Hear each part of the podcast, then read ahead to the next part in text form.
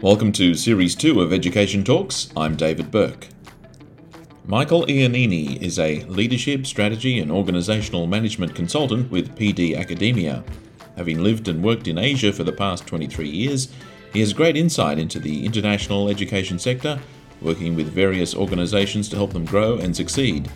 In this interview, we discuss leadership and the recruitment season in international schools. Well, Michael, welcome uh, to Education Talks. It's great to have you on the program. Thank you, David. Um, now, where, where are you joining us from?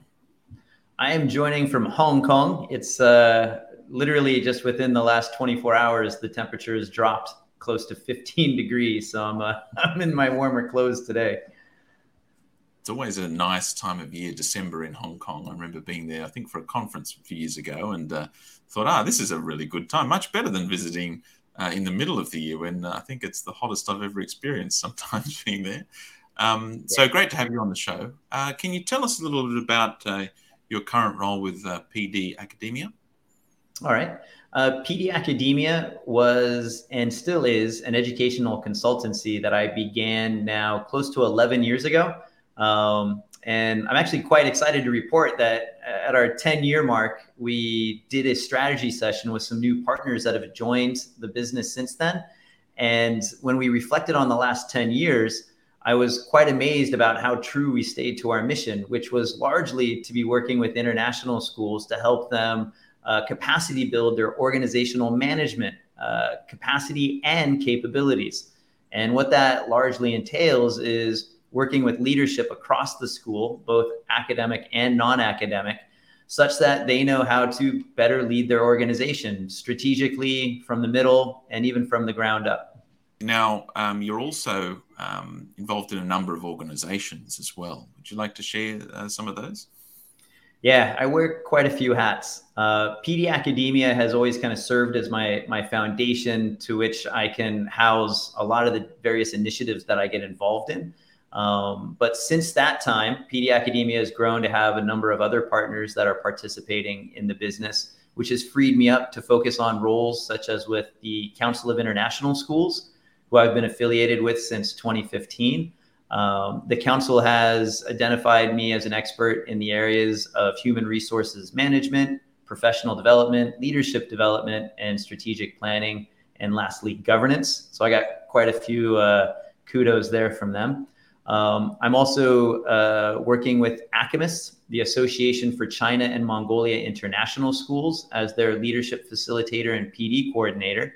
Uh, and so through them, I develop a lot of workshops and events for a variety of staff, both in English and in Mandarin Chinese. Uh, and then lastly, I've taken a role with Search Associates, where I am their human resource management advisor for China, helping their member schools improve their recruitment, induction, and retention practices.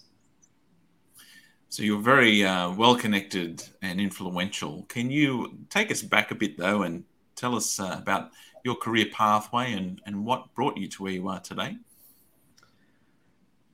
I was originally an English teacher back in 99 in Beijing, China. And when I reflect on my journey, it was largely influenced probably by the school I joined. Uh, back then, I decided to join one of the more prestigious schools in Beijing. Um, you know, the, the little sort of homeschooling schools, uh, such as the Western Academy of Beijing or the International School of Beijing, were literally like housed in a hotel conference room area or a warehouse. And, you know, the, these ones weren't even on the map. Um, so I opted to go into a more prestigious uh, school and had a horrible experience, uh, but met a lot of great friends that were at WAB and ISB in those days. And now look at those schools, what they've grown to become. Um, but interestingly enough, because of the experience I had, it's it's led to where I am today, uh, which was you know uh, that school I went to work at. I largely did not enjoy my experience. Um, I left. I went into uh, IT actually because I didn't want to leave Beijing.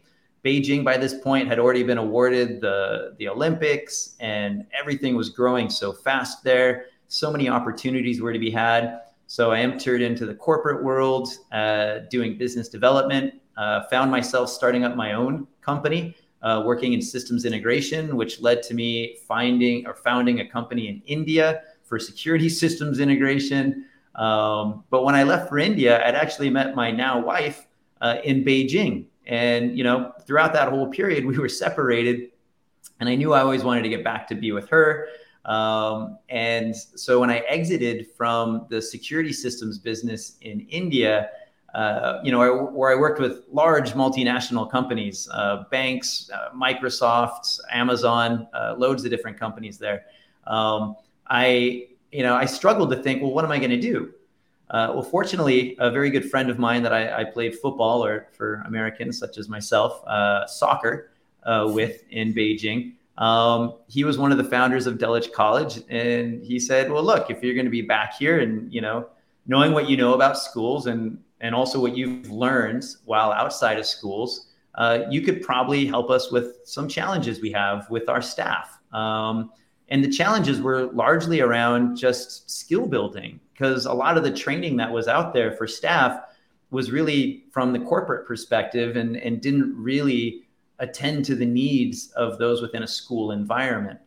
So, uh, and what he was really encouraging me to do was to take a look, a different look at leadership as opposed to that more pedagogical approach that schools typically had from the principal training center and, and all these other various resources that international schools would rely on. Um, so basically, my journey in education began again in 2010. Um, and you know, 2012 is when ACAMIS invited me to be their leadership facilitator. 2015 with the Council of International Schools, and, and then so forth to where I'm at today. Well, Michael, today I want to talk about two things uh, leadership and recruitment. So I want to start off with a very simple question on leadership What makes a good leader? So I thought I, I always had a, a good answer for this one. Um, but recently at the EARCOS conference, I was sitting down at a table and having a, drink with Kendall Zoller. Um, I believe his was non alcoholic, so I don't want to insinuate that he was drinking. Um, I'm pretty sure I had a beer. But in that question, you know, he he kind of cheekily in, in front of some other guests kind of turned to me and said, you know, define leadership.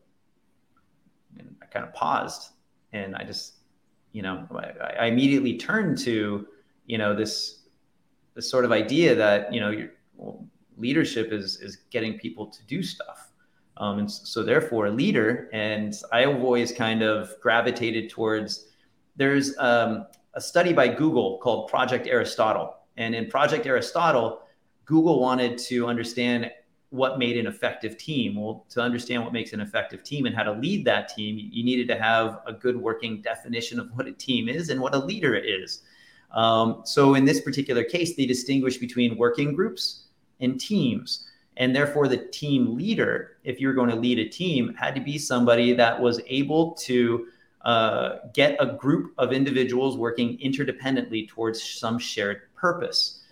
And you know, when Kendall uh, challenged me there, I I had a really hard time trying to to differentiate between leadership and leader in this particular case because ultimately what we agreed on in the end of that conversation what he introduced to me was that ultimately leadership is getting people to move in that direction towards achieving something. But now a leader, what a leader does is they have to use a variety of tools and, and resources and means to get that done. So it's the effectiveness of that leader to be able to to engage in that form of leadership um, that I find particularly amazing. So when we talk about what good leaders are, they're able to operate in a variety of different circumstances with a variety of different types of people with different needs and they're able to harness the energies and the strengths of those people such that they're working towards some shared purpose. Uh, so that would be my my long answer to the short question.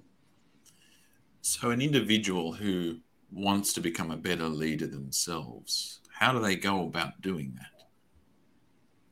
So where I'm at in my own journey as a facilitator uh, and leadership developer is really primarily focused on creating opportunities for people to experience leadership because it's through experience that I believe they develop the most effectively.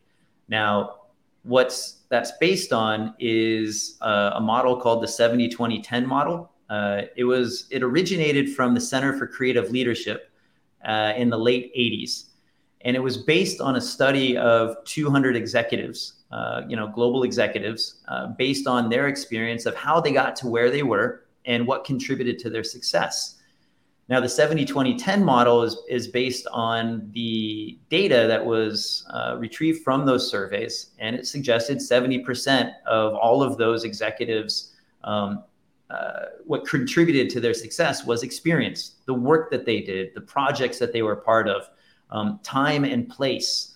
Uh, 20% of what contributed to their leadership uh, journey and to becoming effective leaders was the people they worked with.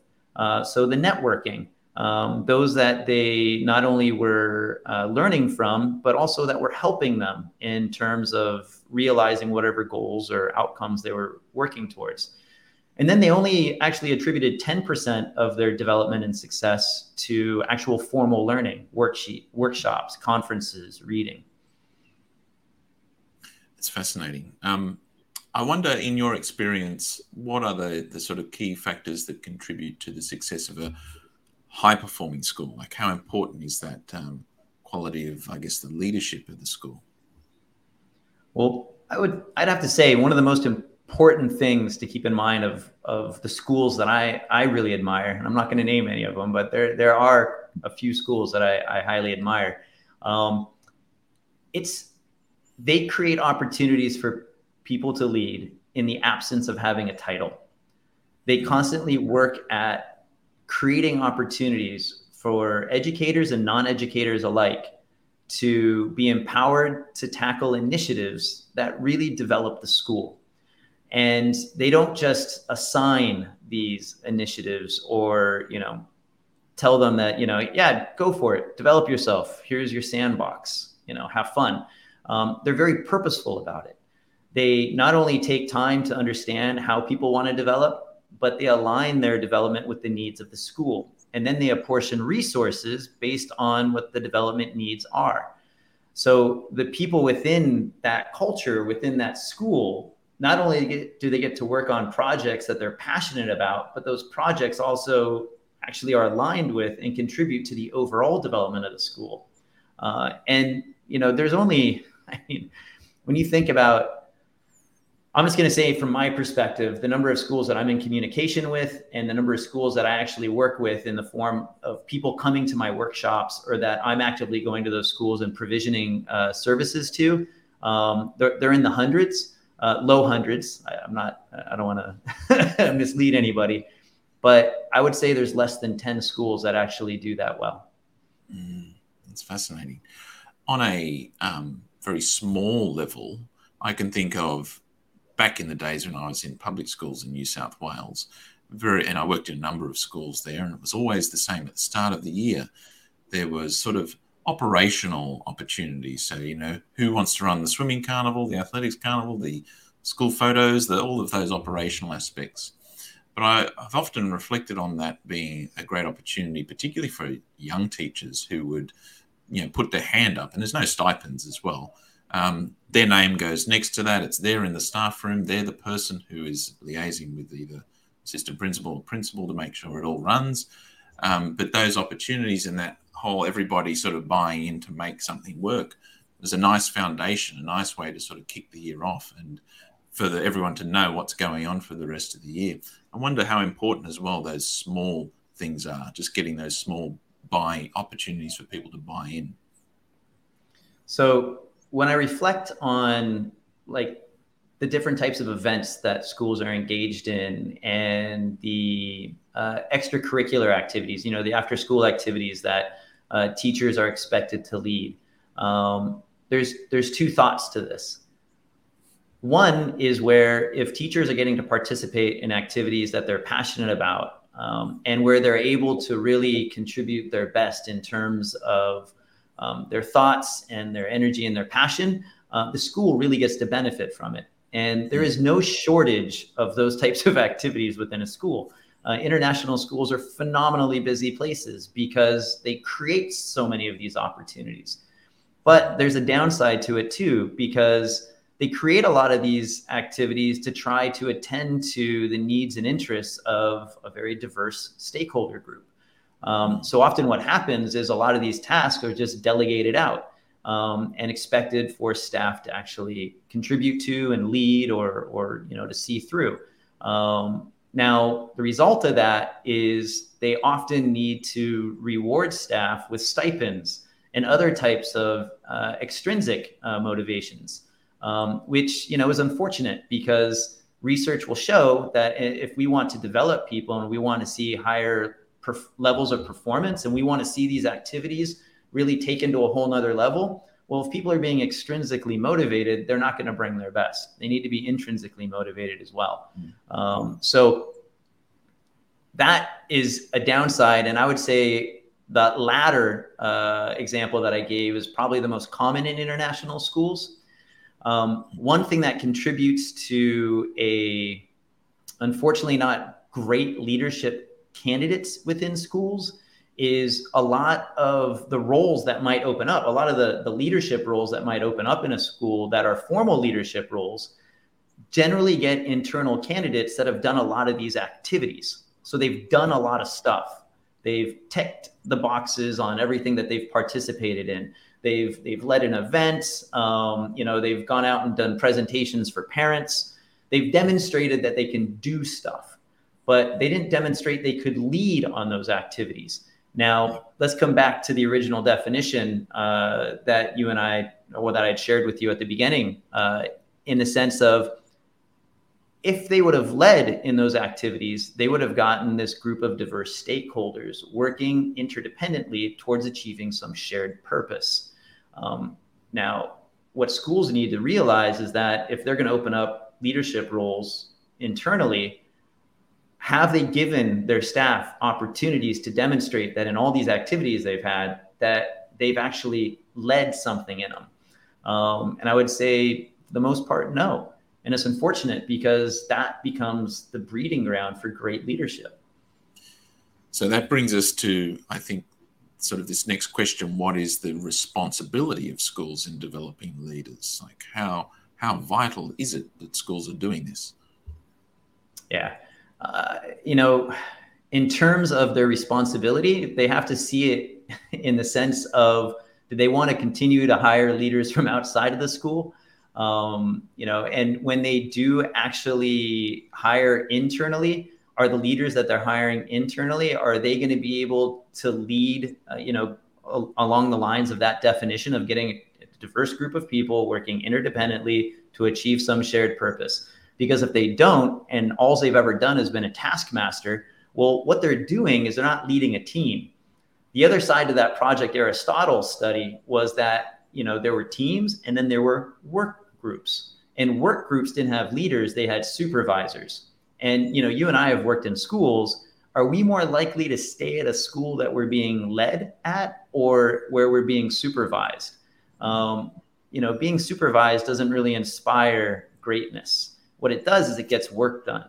And if all we're doing is feeling like we're ticking boxes and getting work done, now you have a retention issue. Um, not only are we not developing leaders, but we're losing potentially good people as well, uh, or good people that could make great leaders if they were given the chance. So, what's the school's responsibility? Well, do you want to continue having 10 to 20% turnover year in and year out? Do you want to continue to have to look outside for great leaders that don't know your community? Um, then you know you do things the way you do them. Um, but if you want to improve retention and you want to develop leaders that are familiar with your community, then you have a great amount of responsibility to develop those people. I think about a principal that I worked with years ago who took great pride in in rattling off the number of principals that he says you know he had uh, created, you know that he had um, mentored. Um, how important is mentoring?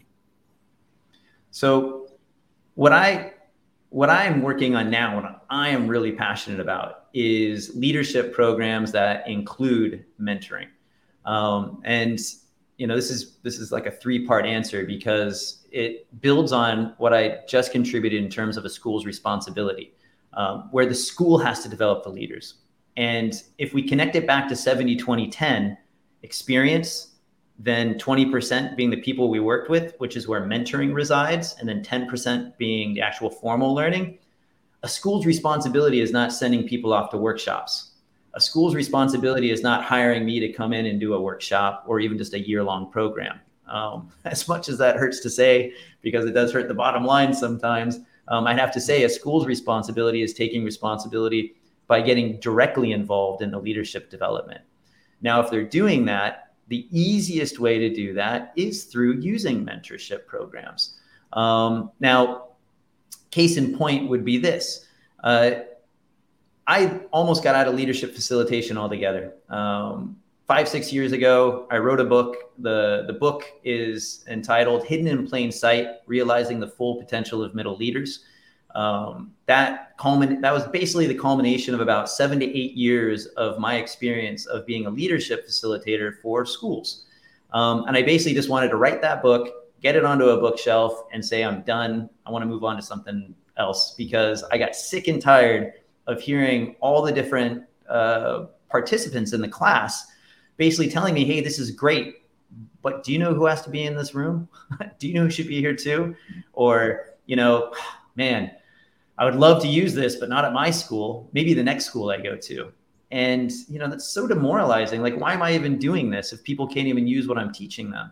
Um, four or five years ago, I got the opportunity, though, to start working with schools where I brought in a mentoring program where I said, look, I'm happy to do the middle leadership development for you, but I need five senior leaders. And this is what the senior leaders are going to do. The senior leaders are going to coach or work with the participants over the course of the program just to check in on them. That's all you got to do. Check in on them. What are you learning? How can you use it? How can I help you use it? Very simple.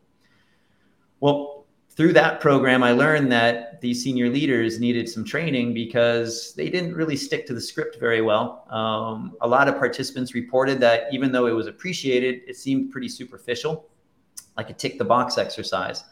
Um, and even though the senior leaders in this, this case felt that what they were doing was mentoring, um, it really wasn't. Uh, mentoring is not just allowing your door to be open and for people to come in with a problem. Mentoring is actually a relationship between you and that staff member. The relationship takes precedent over what the actual formal relationship is because you're invested in that person's development not just solving their problem. Um, it involves a lot of coaching but it doesn't have to be coaching so it doesn't have to be so uh, process driven or you know strenuous when you think about what good coaching involves so mentoring in this respect, when we when we take into account developing leaders, is really just about getting experienced people at the school to take responsibility for the development of others in service to the school's development. And that's how it connects back to you know what great schools do. Um, not only do they support the development of people directly, but they support it in line with what the school's development needs are, giving them opportunities to have that experience and that experience really puts them in, in touch with a lot of other stakeholders across the school. Um, so, in terms of what mentoring is and, and how mentoring can be used, it's really about just fostering more, it's about fostering better relationships amongst colleagues in a school. Yeah, yeah. I think um, we could go on much deeper into this, but I want to also move on to the topic of uh, recruitment because this is a really big part of uh, international schools. Um, and of course, we're now reaching the height of the recruitment season in Asia. Um, I was wondering if you have any advice for school leadership teams as they set off on the recruitment circuit. What are some of the things they can do that can help them in finding the right candidates? Um, in terms of finding the right candidates and you know a lot of my background is based on in in leadership and i've helped schools in terms of developing and and managing their their head of school recruitment processes and and also helping them develop uh, success profiles for what will be effective leaders within their schools um, i'll speak from the uh, the perspective of say wanting to hire leadership candidates um, things that they should be keeping in mind is why don't we have any internal candidates for these roles? What's happened? Why aren't we hiring internally? because if we have to hire externally for this role, then we failed to develop that person internally.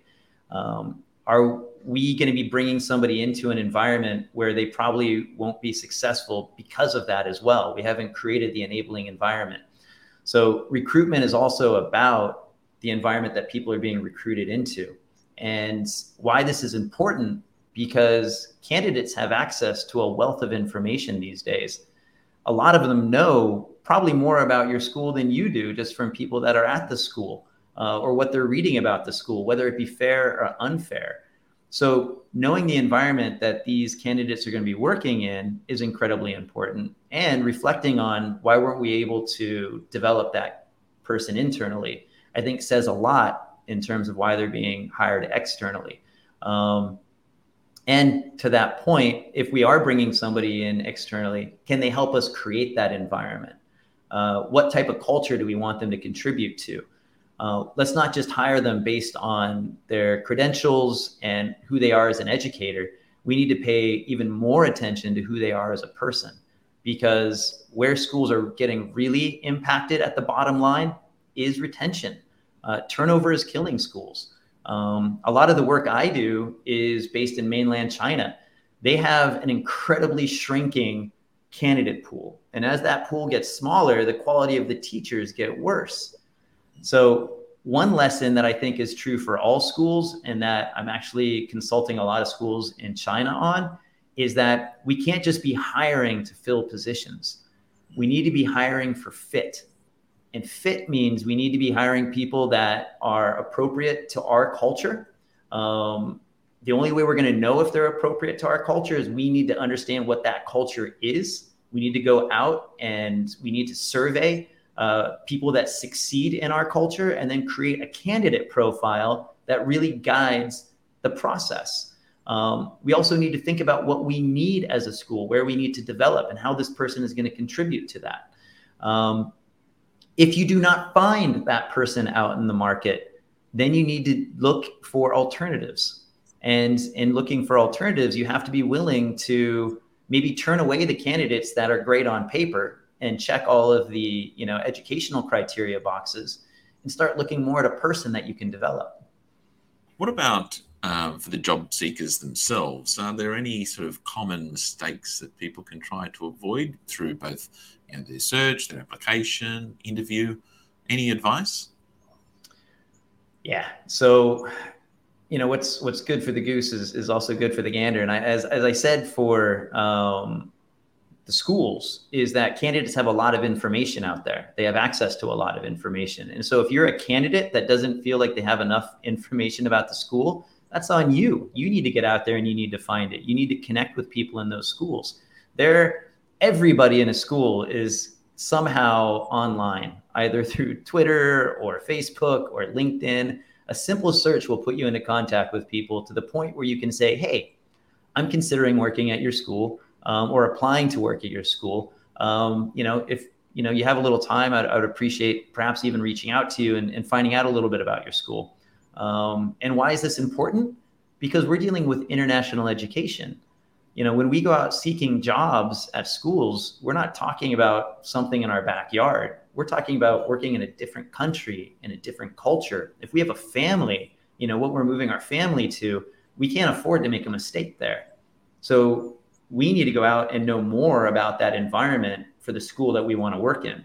Um, so I would say for the candidates, you need to go out and get more information about that school and you need to look for let's come back to this idea of is that school developing people? Are they going to develop you? Are they going to give you opportunities for you to realize your full potential and capacity um, and capabilities? Uh, and you can do that either one by doing your own research or if you get into the interview the types of questions you ask should be very revealing and actually you know David, you you yourself asked a really good question as we were preparing for this interview. You know, if you wouldn't mind sharing that, I think the audience would probably benefit the most about the type of question they need to leave the first interview with. Yeah, probably ask, you know, like, why are you interested in hiring me? Um, and that might be quite telling. Um, I've often wondered, you know, what would the response be if it if it either surprised you in a good way or a bad way? You know, like if you were thinking, is that all you're interested in, or, wow, I didn't even realize I was that valuable. It might actually be a really good way to know whether you are going to fit at that school. Um, I wanted to also ask you, you've sort of touched on this. So, schools that aren't finding the people they're looking for, you know, then what? You mentioned like you know looking at alternative methods. What what might that involve? Interestingly, a, number of um, leadership, like uh, workshop participants, a number of people that are in my mentoring programs, uh, they didn't originally come from schools of education. They didn't graduate with an education degree. Um, they went out and got their PGCE, you know, much later in their life and career. Um, there was a lot of reasons for why they gravitated towards education. Uh, so what what I would encourage schools to do is start looking at the dispositions and skills outside of the classroom that you can be developing. Because um, when it comes to what's happening in the classroom, a lot of that can be taught, obviously, in terms of classroom management, pedagogical approaches, curriculum. Um, and you can have a lot of ownership over that in terms of how you want it done instead of trying to, you know, recreate the wheel for somebody entering into your school that may not be used to your system or processes. Um, but to do that, you need to have a long view. You need to look about, hey, if we're bringing in people as interns or, or trainee teachers or even new teachers, you know, do we have the capacity and, and capability to develop them?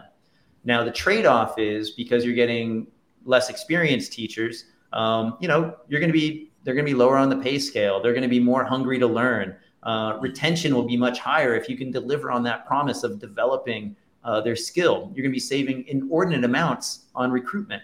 Uh, so I would say go further abroad and start taking a look at the skills and dispositions that contribute to great teaching because they're not isolated to just people that have graduated with degrees in education. I wonder what sort of other opportunities that affords as well. So, um, you know, having more local hires mixed in a school that perhaps was traditionally um, all overseas teachers could actually be a better way for those overseas teachers to integrate into the you know, the lifestyle of living there, making friends who are actually from that country. Um, do you think that's a potential upside? I mean, there's there's so many there's so many key attributes or characteristics of a good candidate that schools might overlook. That definitely is one. Um, but you know, here I have a question for you. Let's take the let's take a look at the schools in China that have this incredibly shrinking pool of candidates. And let's be honest, there's not going to be a lot of people that are actively pursuing China right now just because of what the news is saying. And to some regard, I would say the news is uh, the Western news is overplaying a lot of what's happening there. Um, China is about one year behind the West in terms of its ap- epidemic. If you know, let's let's take into account Omicron. Where was the West with Omicron last year at this time? You know, there was a mm. huge wave that swept through the Europe. There was a huge wave that swept through the U.S. Then it hit Hong Kong. Um, you know, and I, you know, that's where I live. And it was just kind of like, guys, we already saw those waves coming. How come we weren't prepared for it? Uh, China's in the same position. They just, you know, unfortunately, are going to have to ride this current wave but that wave should take them into a much more positive place next year. Um, yes. But until it does, a lot of people are judging them based on what they hear, whether it be mm-hmm. fair or unfair. So, in that respect, it's an incredibly shrinking pool.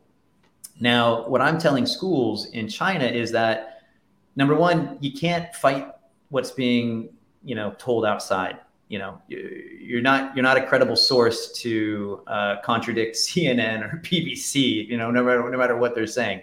Um, but what you can do is you can really talk about uh, how your community is thriving during this time and talk about that picture about how it's addressing these challenges and, and what people are getting from it and create stories that are true um, about how people are doing well there um, through these times of adversity because others have already gone through it.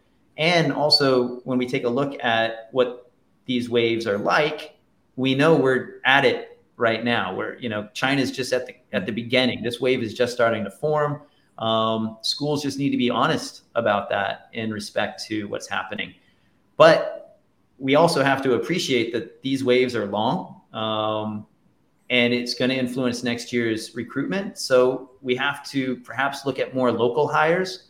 And here's a question for you, David: Is why would an international school in China not think about hiring a very proficient um, local teacher, say for a subject such as humanities or language, you know, whether it be Spanish. Um, there, there is a lot of Chinese Spanish speakers in China. Um, yeah. You know, but you know, some of these types of topics, like what, what, what's the biggest fear? I guess they would worry about the impact they might, that might have on, you know, the long-term decision making of teachers staying or being attracted to come to that school, um, and perhaps also just the um, the credibility in terms of being an international school for the parents who are choosing, who are wanting that um, those international teachers. Yeah. So unfortunately, a lot of these schools they're just relying on a model for international education that relies on foreigners. But let's be honest. I mean, are Chinese people are they incapable of being international? No, there's like 1.3 billion, of which there's hundreds of millions across the globe. Um, yeah. So we shouldn't be judging based on their their passports. We need to be judging on their mindset. In, internationalism is a mindset. It's not a passport. It's not the color of the eyes, the hair, or the skin. Um, so in that respect, schools have to be a little bit more brave, and they need to really educate their communities better, as well as prospective candidates coming into that community. That hey, we are an internationally minded community. One of the things I'm really proud about with the Council of International Schools is that they're accrediting schools based on their interculturalism. Michael, I want to uh, ask you about something that you're working on now that you're really excited about. So, this pandemic, if it's taught me anything, uh, it's that I can't get face to face with all the people that I want to influence and work with and, and develop and grow. Um, I've had to do it through virtual means, but for the work I do at the level I do, there, there still needs to be some in person component um, for me to meaningfully affect change. Uh, but there's also a lot of professional development out there that doesn't need to be in person, that doesn't need to be at conferences. In fact, when we think about some of the most meaningful learning that happens at conferences, it's the ability, ability to connect. Now, part of that is social. It is about being in person because the body language. Um, it's in terms of just being able to interpersonally uh, connect with one of you, one another in an in-person setting. But in the absence of those types of opportunities, uh, virtual suffices, and virtual can actually be more effective because it gives us the opportunity to continuously learn. So my passion project right now is actually peer learning networks. And this is something that I'm developing with PD Academia uh, for ACAMIS, the Association of China and Mongolia International Schools. What we want to do is we want to create opportunities for educators that aren't typically served by conferences, that don't get to benefit from, you know, PTCs or, or ECIS or, or any of the other common workshops that typically require a critical mass of participants in a particular role so that they can be profitable.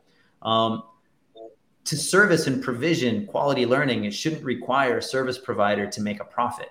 Uh, mm. So, what we want to do is democratize and make professional learning more equitable. And what we've learned from the pandemic is that a lot of educators were able to effectively do this in Facebook and LinkedIn and, and Twitter um, in a number of places. But what happens within these networks is it's very difficult to curate or archive key learning that others can benefit later on. Um, so you might have a community, but that community is very in the moment, what's happening in that moment and how people get supported in that moment. And then it's gone and you don't get to retrieve it as easily. Um, so what we're doing at PD Academia is creating peer learning networks to where we can curate that key learning, archive it, but also be able to provide a platform where there is continuous learning uh, that involves in-person meetings, live meetings, virtual meetings. Uh, we create an ecosystem for people that are able to learn um, based on what their pace is and the manner in which they are most comfortable learning. But more importantly, and you know what's really uh, I would have to say particularly important to me is that they find people that they're comfortable learning with that they can trust and they're going to value the inputs of those.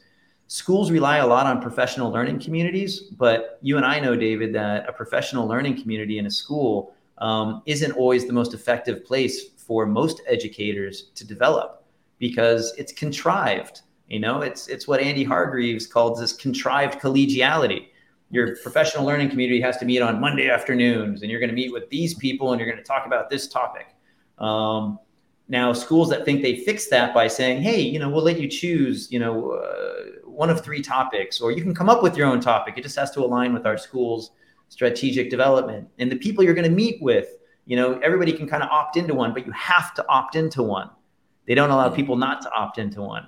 So now you're bringing people into a learning environment that don't necessarily want to learn, and that actually detracts from the learning environment, and it actually dissuades people from wanting to invest themselves further.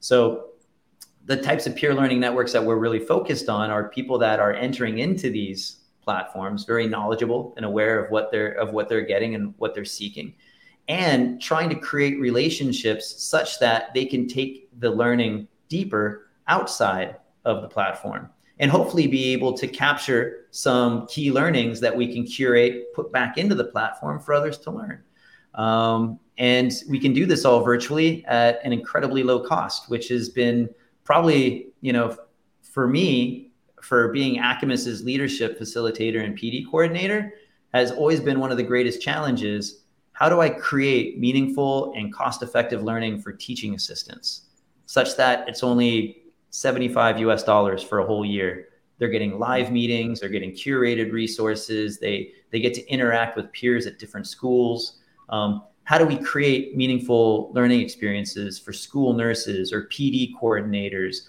vice principals, um, you know, that might be one of the few or only people in that role at a school? Who are they going to collaborate with meaningfully? Um, so the cool thing is now there is no excuse not to connect with people at different schools. The problem for them is identifying who those people are and getting connected.